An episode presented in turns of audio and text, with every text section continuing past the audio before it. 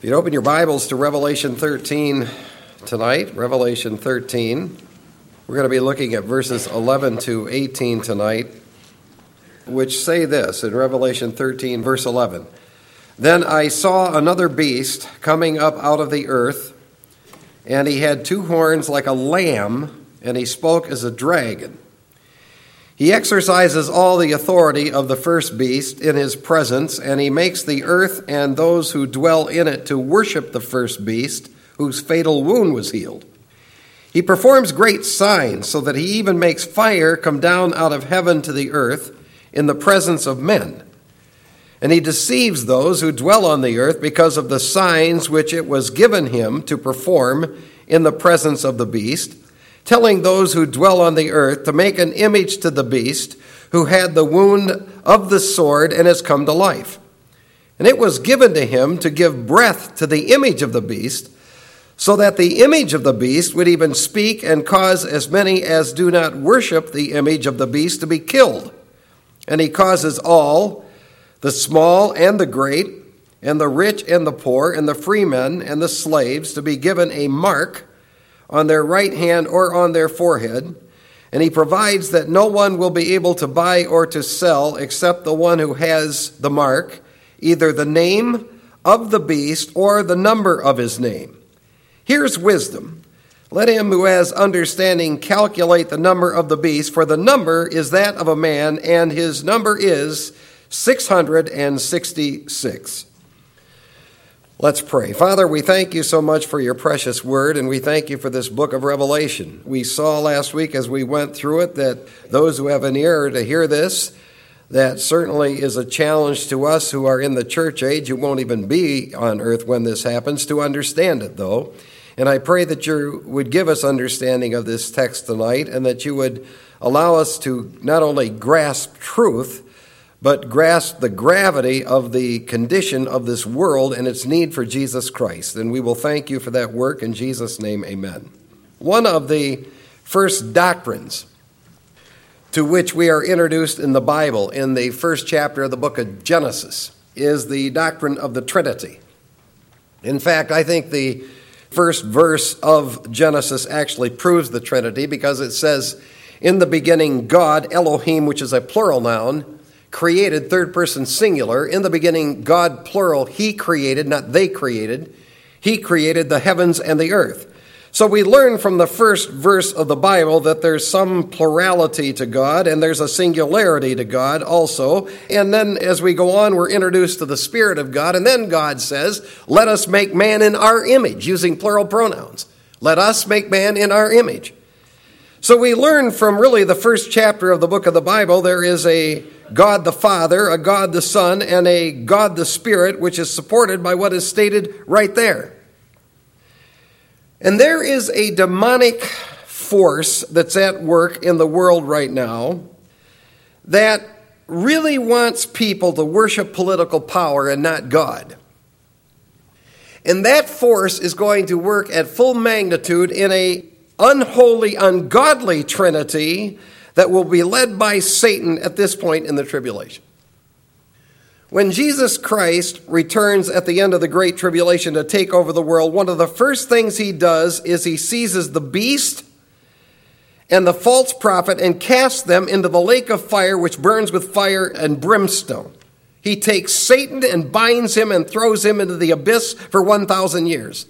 So what we learn from that text in Revelation is that when Jesus Christ returns, there is an evil trinity that is in existence. You have Satan, you have the Antichrist, you have the false prophet, and these three are clearly seen in Revelation 16, 13, and we clearly are introduced to them here. Now at this point in the Great Tribulation, Satan has been cast out of heaven. He's confined to this earth. He knows that the time of his existence is very limited.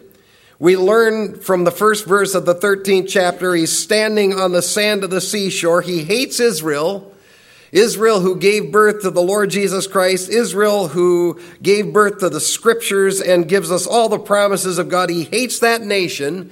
He hates God. He's trying to figure out, when he's confined to this earth, how he can get control of the world. And it is amazing to see that God records every bit of this, so he knows what he's going to do, because he actually is the one who's in sovereign charge. But what he's going to do when he's confined to this earth, he's going to bring two human agents that are the most diabolical human political leaders who've ever existed, and he's going to assist them and have them go on a rampage to exterminate the Jew and anything connected to God. The first satanic beast will be the Antichrist, and this second satanic beast is this guy we're going to meet tonight, the false prophet. So at this time in history, what you have here is something that Satan has always dreamed about in many ways, an evil trinity. You have an evil trinity on the earth, Satan, the Antichrist, and the false prophet. We learn from the Lord Jesus Christ that there are many false Christs and many false prophets that will exist during the Great Tribulation. I mean, think about it. At the rapture of the church, all you have left here is false religion. So a lot of those false religions are going to claim they figured out the way to being in a right relationship with God. But there's only going to be one of the Antichrist. There's only going to be one of the false prophet that will exist, that will be satanically empowered. And that is what happens at this point in Revelation chapter 13. What John sees at this point in the Great Tribulation is a second beast, a false prophet, that works with Satan like the first beast, the Antichrist. Now, I want to point out something from verse 11 that I think is so critical. Then I saw. I don't want to jump over that verb, I saw. Because what that means to us is John actually saw this person. So we're not talking here about some make-believe science fiction movie. I mean, John actually was permitted to see this guy. We suspect that John saw the Antichrist, John saw the false prophet, and probably, although this does get into a little theological speculation, he probably knows their names. But this is one thing that God has not seen fit to reveal to us. In fact, if we knew the name of the Antichrist and we knew the name of the false prophet, then we could see to it one way or another they would be hindered from accomplishing what God is going to ultimately use them to accomplish in this part of the tribulation period. And so God has just seen fit that he doesn't tell us their names, but he does give us a lot of great detail about the two individuals that comprise the Antichrist and the false prophet. And when we go down through these verses tonight, there are 13 character traits that he brings out about this false prophet. Trait number one, he's another beast. I saw another beast. As we've pointed out, there are two pronouns that can be translated another, heteros, another of a different kind, alos, a number of the same kind. The pronoun used here is alos. So what this means is this is another of the same kind of beast as the Antichrist. This is another key satanic beast that is like the first beast. He will be another unholy, diabolical, satanic beast. Even though he's religious, as we'll see in just a few minutes, he's a religious person, he's another beast. And that tells us something about religion, doesn't it? I mean, people can be very religious, doesn't mean they love God or the Word. Fact of the matter is, just because one's religious doesn't mean they're not satanic. I mean, this guy's going to be very religious. He's as satanic as they come. Now, the second trait about him, he's a beast. That's what's brought out. I saw another beast. And even though this specific person will have a prophetic religious bent to him, the fact of the matter is, he will be a wild, vicious, untamable, ferocious monster. He will be a diabolical, ruthless killer. He's not about to surrender, and he's not about to humble himself to God and humble himself to the truth of God. He's not going to change his nature. He has the same nature that killed Jesus Christ. He'll not be a friend to any, even though he appears to be such a wonderful, religious kind of person. He's going to turn out to be a vicious enemy to all. He'll be a brutal, wild beast animal. The third trait about him is he will come up out of the earth. Verse 11 says, I saw this beast, another beast, coming up out of the earth. Now you remember the first beast came up out of the sea. We saw that in verse 1 of chapter 13. This beast comes up out of the earth. And the phrase out of the earth is ektes geis, out of the land. You can actually translate it that way, out of the land. In fact, John, the apostle, in John 6:21, when he tells that episode about Jesus getting into the boat, he said they received him into the boat, and immediately, the text says, the boat was at the land. He uses the very same kind of construction as he uses here. So what we would have to conclude is this second beast is coming up out of the land versus coming up out of the sea. We saw last time that the sea people are classified in this book of Revelation as being the Gentiles, but the people of the land, the people of the earth, are said to be in the scriptures the Jewish people. In fact, other passages in Revelation identify him as the false prophet. And when you use the noun prophet, you certainly are connecting him to something connected to Israel. So what we would conclude from this is more than likely this guy who's going to surface, who will be the satanic vice president, as it were, is going to be Jewish. He's going to have some Jewish blood in him. He'll be a Jewish individual. Now, the fourth trait is he has two horns. The text says in verse 11, and he had two horns like a lamb. Now, the two horns inform us that this beast is going to have some political clout. He doesn't have as extensive clout as the first beast with 10 horns. We know that the horns in Revelation refer to political leadership. He was ruler over 10 political kingdoms, the Antichrist. So this beast specifically controls 2. And when he surfaces, apparently, 2 nations will have given their allegiance to this phony religious leader. Now, the text says he has 2 horns like a lamb. And when you throw in that noun lamb, like a lamb, that indicates a couple of things about this false prophet. He's going to be connected to, I think, religious sacrifices. And specifically, he's going to be connected to Jewish lamb sacrifices. And secondly, he will appear to be very, very meek. He'll appear to be a very meek kind of religious leader, like a lamb.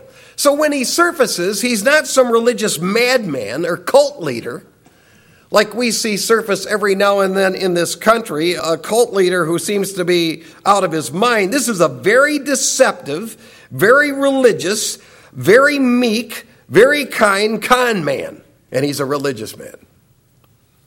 Now, the fifth trait about him is he'll speak as a dragon. Verse 11 says, and he spoke as a dragon. This religious leader will be a mouthpiece for Satan. His speech, no matter how religious or how eloquent, and I'm convinced he'll be an eloquent speaker, but no matter how eloquent or charismatic his speech will be, it's satanic. This false prophet will speak authoritatively. He'll be able to captivate audiences. He will certainly be sanctioned by the world, and he'll lead people straight into burning hell. The fact that he speaks like a dragon certainly refers to the fact that his religious talk will be very deceptive. It'll be very convincing. His speech will convince people, but it's going to lead those people into eternal hell. I am convinced, ladies and gentlemen, that some of the most satanic and demonic communicators are in the pulpits every Sunday. Every Sunday, they're in the pulpits. They're communicating religious stuff, but they're not really going through any book of the Bible seriously. They don't preach the whole counsel of God. They're teaching bits and pieces, and they twist things, and they come up with stories, and they use verses for their own gain or for their own thinking or what they want to accomplish in their own little world. That's the way this guy's going to operate.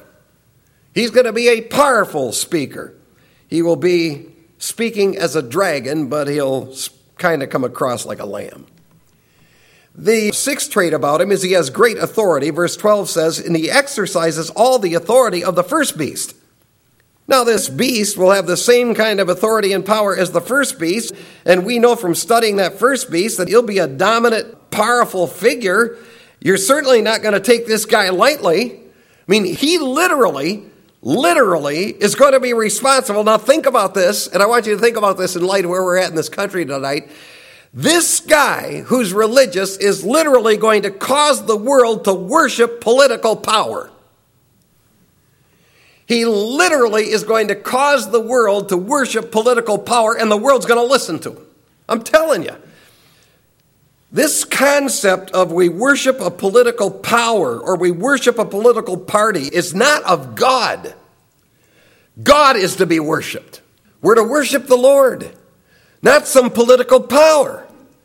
And this world is being duped into believing that it's political power that can really solve life's problems. It's the Lord who can solve life's problems. And when this guy surfaces as a religious guy, with power given to him by Satan, he's going to authoritatively convince this world, let's worship the political power. which brings us to the seventh trait. He forces people on this earth to worship the first beast. Verse 12 says, "And he makes the earth and those who dwell in it to worship the first beast whose fatal wound was healed." You know, the job of the vice president is pretty much to promote the agenda of the president, and that is exactly what this guy is going to do. As kind of a religious guy, he's going to promote the agenda of the Antichrist. He'll promote an ecumenical worldwide worship and religion that will be focused on worshiping this political leader who's in charge of the world.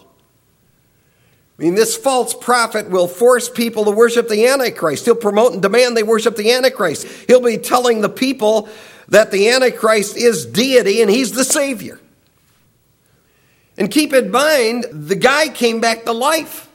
I mean, he had some type of mortal wound. We studied that last Sunday night. So he'll offer that as evidence, and he's a religious guy. So here's a religious leader standing before the people, and he's convincing them that since this guy came back to life, he shows you that he's our Savior, and it's not going to be hard for him to convince people to worship the beast. I don't think it's too hard to get people today to worship political power. I mean, sometimes you look at things, you go, are these people brain dead believing this stuff? No, you got a satanic world at work here. And it's prompting people to believe things that are lies, being duped to believe things that aren't even true. And when the text says that he makes the earth and those who dwell in it worship the first beast, it means that he will specifically demand that all Jews and also all people ever worship this Antichrist, worship this dictator of the world, worship this political leader. As a false prophet, his specific influence is going to be aimed at Israel because I think he's got Jewish blood in him, but he will reach worldwide. He'll be a major religious leader. And here you have this major religious leader that's going to be honored by the world, and he's telling them, that's the guy we got to worship. That's the guy we got to follow. And there'll be no mistake who this prophet is demanding that should be worshiped because he'll point it out. We need to worship the guy whose fatal wound was healed. And we believe there will be some type of assassination attack that will come against the guy, and then he's going to, in some satanic, miraculous way that is permitted by the Lord, by the way, because this is all being used for God's purposes, he's going to come back to life. Probably shortly after he makes that peace agreement or peace treaty with Israel, where he allows them to rebuild the temple and get their worship going again, he's going to suffer this serious wound to the head, and then he's going to be revived and come back to life like it's just a mosquito bite. And when people look at him, and you've got this false prophet saying, this is the one we need to worship, the world's going to buy into this. We clearly see here that the false Trinity is operating in a way similar to the divine Trinity. I mean, the purpose of the Holy Spirit is to point people to Jesus Christ. And the purpose of this false prophet is to point people to the Antichrist. Now, the eighth trait is the beast will have great miraculous power. Verse 13 is fascinating. He performs great signs so that he even makes fire come down out of heaven to earth in the presence of men. To further substantiate that the Antichrist is to be worshipped, this false prophet will be able to perform some satanic counterfeit miracles that have never been done anywhere in history. People that say we've in the tribulation, I would say, well, then show us in history where this happened. This has not happened anywhere in history. This guy is going to be able to call down fire out of heaven in the presence of men. Now that is very Elijah-like when you read through the book of Kings. And when Elijah did that, people knew, boy, this is coming from the true God of heaven. When the false prophet does this, he's doing this to deceive the world. And apparently, God is going to allow Satan to give him some type of unique dispensation of power during this time that has never, ever been seen anywhere in history. There's never been any person in history yet who has risen, who's been able to call down fire out of heaven once you get beyond that Old Testament economy. Now, you had Jesus. When he was here on earth, he did spectacular miracles. In fact, in Matthew chapters 8 and 9 to prove that he was the king and he was the true Messiah, that he was the Savior. He did as many as 9 miracles in that section just to prove that. And so what this false prophet is going to do is he's going to be able to obviously call down this fire from heaven. The second thing he's going to be able to do, you'll notice verse 15, and it was given him to give breath to the image of the beast. He's going to be able to impart life to an idol. Neither of those things have happened yet anywhere in history. We have not had a guy on earth who could do this. Now, these kinds of miraculous displays of power will cause most people in the world to say, this is a great prophet of God. This is a great prophet of God. And Paul says God is actually going to cause people to believe that lie. And I want to point that text out. I want us to look at that passage for a minute because I want to point out something that Dr. S. Lewis Johnson pointed out. Go back to 2 Thessalonians chapter 2, if you would. Just go left in your Bible a few pages, back to 2 Thessalonians chapter 2. And I want to point out something that I had not really thought about, but Dr. S. Lewis Johnson pointed it out, and that just struck me when he pointed this thing out. In 2 Thessalonians chapter 2, I want to read verses 8 to 10. Then that lawless one will be revealed, whom the Lord will slay with the breath of his mouth and bring to an end by the appearance of his coming. That is, the one whose coming is in accord with the activity of Satan, with all power and signs and false wonders. So we're in that period here. And with all the deception of wickedness for those who perish, because they did not receive the love of the truth so as to be saved. Now, Dr. Johnson pointed out something that is so significant about this text that's easy to overlook. It's not enough for people just to have the truth. It's not enough just to have the truth. The text says, they must have a love for the truth. And you see, what is happening right now is you have a lot of people that have Bibles. They've got the truth. But then if you square that with, do they love the truth? Do they go after an understanding of the truth? Do they want to be fed the truth? Do they go to where the truth is taught so they can hear the truth? They don't have that. The vast majority in this world doesn't have that. These are the kinds of people that are ripe for deception. And these are the kinds of people, Paul says, God will give them over to a deluding influence because they had the truth, but they didn't love it. They didn't even want it. That's a serious, serious thing to think through. Jesus Christ specifically said to the Jewish people, when you see this abomination of desolation, when you see this one who goes into the temple and demands that he be worshiped as God, you need to get out of there as fast as you can, because when that kind of thing happens, he's about to go on a rampage to exterminate every Jew from the face of the earth. Now, the ninth trait is this beast has great deceptive power. Verse 14, he deceives those who dwell on the earth, because of the signs which was given to him performed in the presence of the beast. When this false prophet is operating, he's going to have tremendous deceptive power to fool the whole world.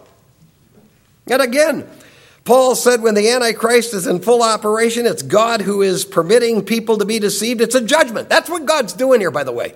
None of this is out from under the umbrella of the sovereignty of God. God's the one who's permitting him to do this. Why? It's a judgment. He's actually allowing these people to be deceived.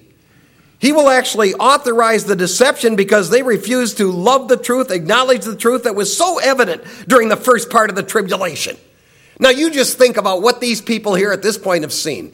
3.5 years before this, the church was raptured. Gone. All Christians gone. And they know that. They lived through that. And then he started pouring out his wrath all over various parts of the world for 3.5 years. They knew it was coming right out of heaven. They knew it was coming from heaven. He had 2 prophets in Jerusalem that were telling the people exactly what was going on. Plus, he sealed 144,000 Jews in Revelation chapter 7, and they were going worldwide telling people what was going on. And these people still would not turn to the Lord. So God said, fine. At this point in the tribulation, I will allow this deception with these two guys to surface, and it's going to dominate your life till you end up burning in hell. And I think as we near the end of the church age, we can expect to see more and more people duped by religious things that are not true and sound.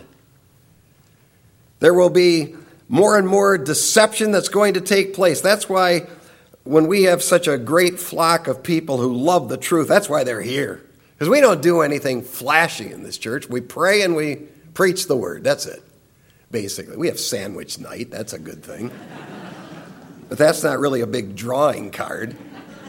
That's what we do. We pray and preach the word. And I think people at this church love the truth. That's why they're in this church. But I'm telling you, it's far and few between. And what we can expect to see as this church age begins to wind down is more and more of this religious deception is going to take place, and people are going to drift away. They don't love the truth. They don't want the truth. Which brings us to the 10th trait. The beast miraculously gives life to an idol. Verse 14 says, telling those who dwell on the earth to make an image to the beast who has the wound and the sword has come to life. And it was given to him to give breath to the image of the beast, so that the image of the beast would even speak and cause as many as do not worship the image of the beast to be killed. Now, the false prophet is actually going to have satanic power that is permitted by the Lord to bring this idol to life. You know, there every now and then are these statues of Mary and stuff, and there are some strange things. I did watch an interesting program about one of these down in New Mexico, where there were people that were claiming that the statue of Mary, she's crying. And so some scientific type of guys went down there and said, this has got to be some con job here. So they went down there and really approached this thing systematically. First of all, they analyzed the statue to see, is there any possible way that somebody's fooling people? So they're running up some little cord up through the statue, and then they V'd it out to the eyes, and then they squirt water and let the water run down. They said, no, there was nothing like that. So then they said, all right, let's check something else. Is it possible that the type of material that this statue was made out of, which was a bronze, could it be subject to moisture in the air to the point that with certain elements were there, it would be kind of like a dew that forms some water in that particular area because it was indented, and then that caused the dripping down the ice, and they ruled that out. And they concluded that there is something odd about this. They concluded we can't seem to find the material, we can't find anything that looks like this was humanly designed or humanly manipulated in any way, shape, or form. And their conclusion was, you know, this is just really strange. This is strange.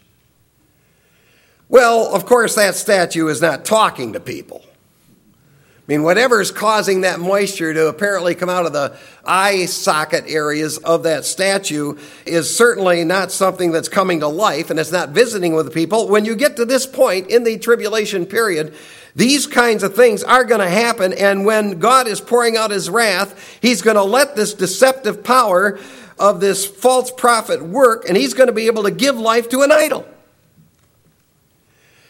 Now, the idol is going to be setting up in the temple, which tells us the temple's going to be standing. Paul brings that up in 2 Thessalonians.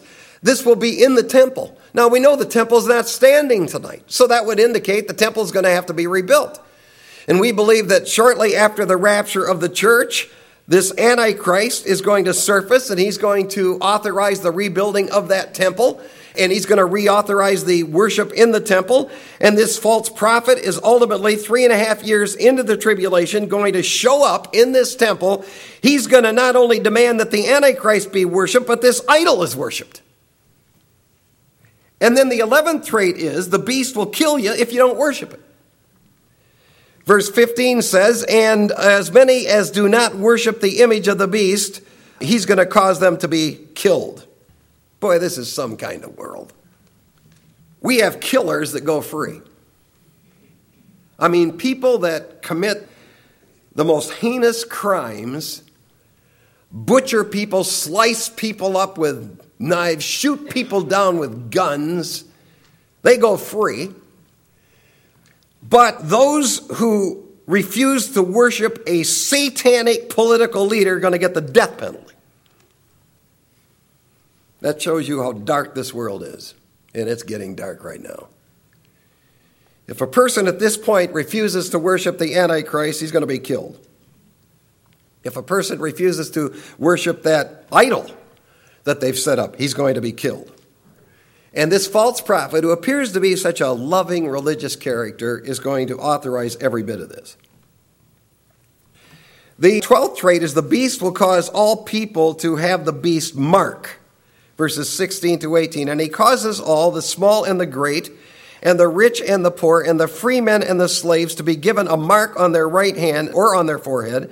And he provides that no one will be able to buy or to sell except the one who has the mark, either the name of the beast or the number of his name. Here is wisdom. Let him who has understanding calculate the number of the beast, for the number is that of a man, and his number is 666. Now, this mark is critical at this point in the tribulation and in the book of Revelation. In fact, from this point on, it's mentioned in 5 other passages. I actually don't think that we are becoming a nation that's crazy about tattoos. I don't. I believe there are some interesting ramifications of this kind of thing. I think this is setting the stage for the mark. The mark. And people are now accustomed to seeing the tattoos that everybody's getting. I mean, you got tattoo parlors all over, and people are getting these tattoos. And this is all setting the stage for, oh, this won't be so bad. Everybody in the world practically has it. We don't know what the mark is. We get the most information about this mark here, and there are some critical observations that we can make. First of all, it's a mark that's required to be on all people. That's what the text says in verse 16. He causes all. Doesn't matter if you're a small person or a great person or rich man or poor person or you're free or you're a slave. I mean, it doesn't matter what your status is socially. It doesn't matter whether you're rich or poor. All people are going to be forced to get this mark or they're going to die. Secondly, it's a mark that's placed on the right hand or forehead. That's what the text says there in verse 16.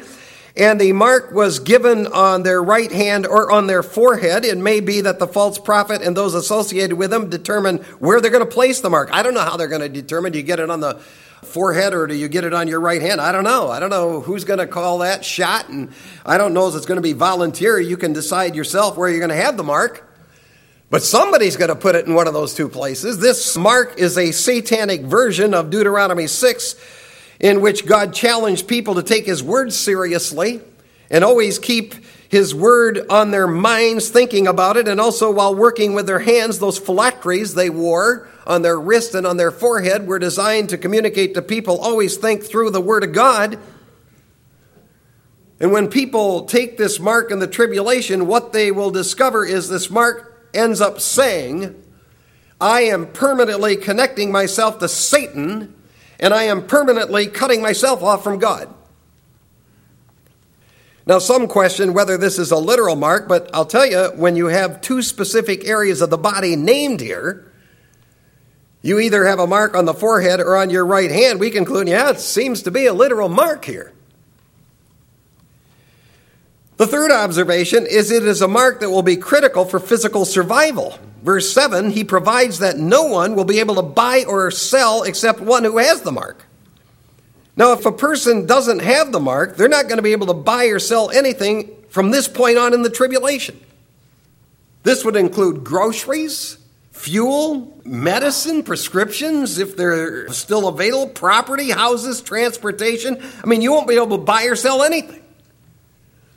There will be an economic sanction placed on all people in the world. During the tribulation period, there will be great problems economically. The Antichrist is going to use that to his advantage, by the way. The great economic problems and crisis he's going to use to his advantage. He'll put these economic sanctions on people, and if they don't have his mark, they can't buy or sell. What they can do, and they'll be happy for them to do, is they can die. The fourth observation is it is the mark of either his name or number. We notice in verse 17, either the name of the beast or the number of his name. Now, the two nouns, name and number, set epexegetically to mark. And what that big grammatical word simply means is if you were to diagram this, you would put mark and then equals, and next to equal, you'd have name and number. So what that means is this person must have either the mark of the name of the person or the mark of the number of the Antichrist, and it has to be either on that right hand or on the forehead. Now, God does not see fit to give us the name of the Antichrist. I mentioned before, I think it's possible John did know the name. I think it may have been one of those things that he was going to write down, and the Lord wouldn't let him write down the name. For one thing, if the people knew the name of the Antichrist, this delusion wouldn't be real effective because they'd know who the guy is by name. So he doesn't allow the name to be revealed. If we could right now say his name, when he would show up on earth, many people would immediately realize who he is, and that's not the way God's going to do this. So we don't get his name, but he does give us the number. And it is the mark of the number of the Antichrist, and the number of the Antichrist is 666, ekakusioi, 600, ek-a kointa, 60, ek-6. That's what you read in Greek. 666. Those are the numbers.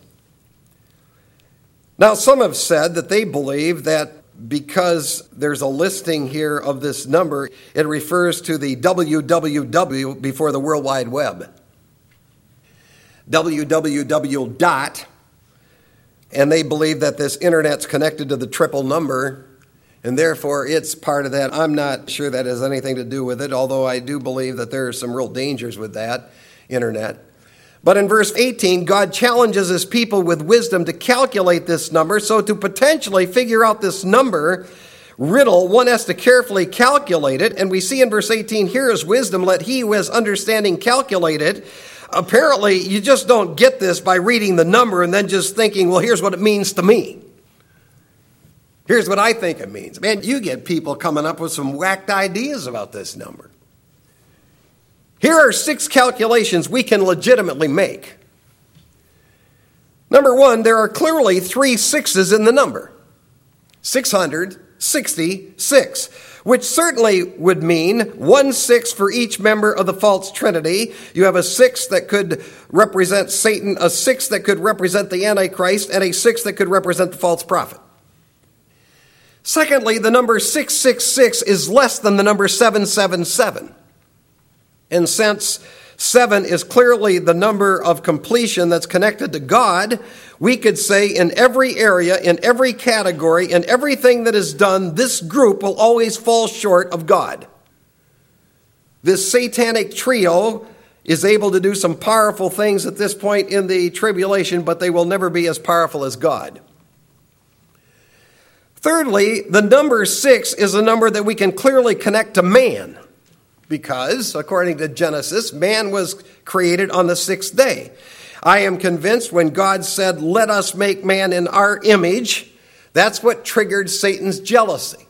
That's why when he got here, he wanted to cohabit, as it were, with women to produce this offspring. He wanted to produce a line of people in his name, not God's name, in his name. And he was jealous of that. And so we can clearly connect this number to man. Fourthly, the number 6 is a number we can connect to a giant who mocked God and God's people. We can connect that number to Goliath, and these 3 agents of Satan are certainly the most gigantic enemies of God that have ever existed on this earth, and so certainly we can connect that to a gigantic enemy of the Lord. Fifthly, the number 6 is a number we can connect to abominable idolatry. Nebuchadnezzar's image was 60 cubits high, 6 cubits wide. So we know there's a connection to this number in idolatry. And finally, the number 666 is a number we cannot specifically connect to any person at this time, and it's futile to try. And people have tried. Some said it was Nero. If you took this weird mathematical code, you could conclude it was Caesar or Nero. Some said it was Adolf Hitler because Adolf had 6 letters and Hitler has 6 letters and he killed 6 million Jews and he did it in 6 years. And so they concluded that it was Adolf Hitler. Some actually said they thought it was the Pope. Some concluded it was John F. Kennedy. We don't know. We don't know. The Antichrist is going to be revealed, as Paul says, in his time. Not our time. Not our time, in his time. So his time is going to be after the rapture. What we do know is he will surface initially, according to Daniel, and what Daniel reveals to us, by taking charge of 3 nations. That point is stressed multiple times in the book of Daniel, at least 3 times, so we know that he's going to surface by taking charge of 3 nations. So what we may assume is that when the Antichrist is operating, and when the Antichrist is demanding people have this mark, and when the false prophet is demanding that people have this mark, those people there will know who it is and they'll know what it means. So don't get caught up in the sensational, because that's not sound thinking. And people come up with all kinds of wacky ideas about this. Just stay clear of that. Now, the final observation is the Antichrist and the false prophet beast will be cast into fire. And I want you to see that. So go over to Revelation chapter 19 and verse 20. Revelation chapter 19 and verse 20. And here's the conclusion of these two. In Revelation 19:20 we read, "And the beast was seized, and with him the false prophet, who performed the signs in his presence, by which he deceived those who had received the mark of the beast, and those who worshipped his image. These two were thrown alive into the lake of fire, which burns with brimstone." Now, I understand that to mean they're thrown body and all into the lake of fire of brimstone. Most people, when they go to hell, go there by their spirit and their soul, not these two. The Antichrist and the false prophet are going to be thrown by the Lord Jesus Christ, body and all, right into the lake which burns with fire and brimstone. There's the destiny of the Antichrist. There's the destiny of the false prophet. 2 points that we leave us with tonight from this passage of Scripture. Number one, the whole satanic world wants people to worship political power. Political power. Don't fall for that. We worship God. We're living in a time in which the political world, frankly, is just getting, in many ways, more depraved. They're lacking sense in some ways. Don't focus on them. Focus on God. Keep our focus on God and His Word. Secondly, it is certainly possible to be a very religious person and really be quite impressive around people but not really have a relationship with Jesus Christ. This false prophet illustrates that. I mean, this guy's going to be persuasive. Make sure you know the Lord Jesus Christ, because if you know the Lord Jesus Christ, you never have to worry about any of this in the tribulation. Let's pray. If you've never believed in the Lord, invite Him to be your Savior right now. Father, thank you for the Word of God. Thank you for all the things we learn when we go through it. It is just amazing what you've revealed to us, Lord. And I pray that we would be people who, until we have the privilege of seeing you face to face, would be people who love truth. Not just have truth, love truth. In Jesus' name, amen.